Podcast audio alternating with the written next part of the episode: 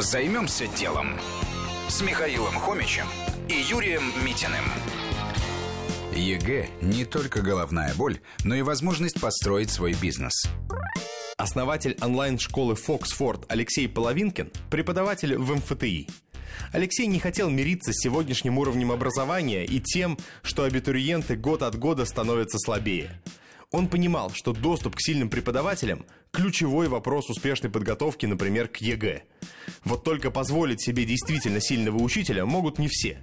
Как быть ребятам из регионов? Так возникла идея бизнеса онлайн-школы. Проект под названием 100 ЕГЭ был реализован на собственные средства. Были разные технические сложности. Для качественной и масштабной работы нужны были помощники и инвестиции. И когда они нашлись, проект стал развиваться. Бизнес-модель проста. По сути, это престижная частная школа, доступная любому потребителю в любой точке мира. Пройти первые занятия можно бесплатно. А дальше нужно заплатить от 5 до 10 тысяч рублей в зависимости от онлайн-курса.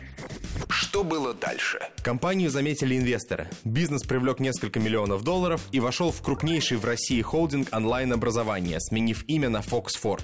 Сейчас это платформа для обучения школьников с 5 по 11 класс по всем предметам. 80 курсов и преподавателей ведущих вузов. При этом эффективно используется время и ресурсы. Один педагог обучает до сотни школьников.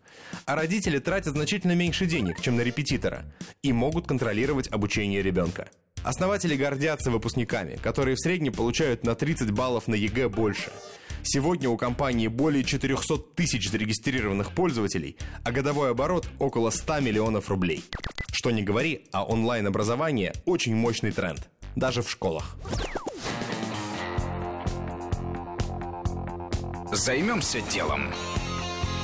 На радио Вести ФМ.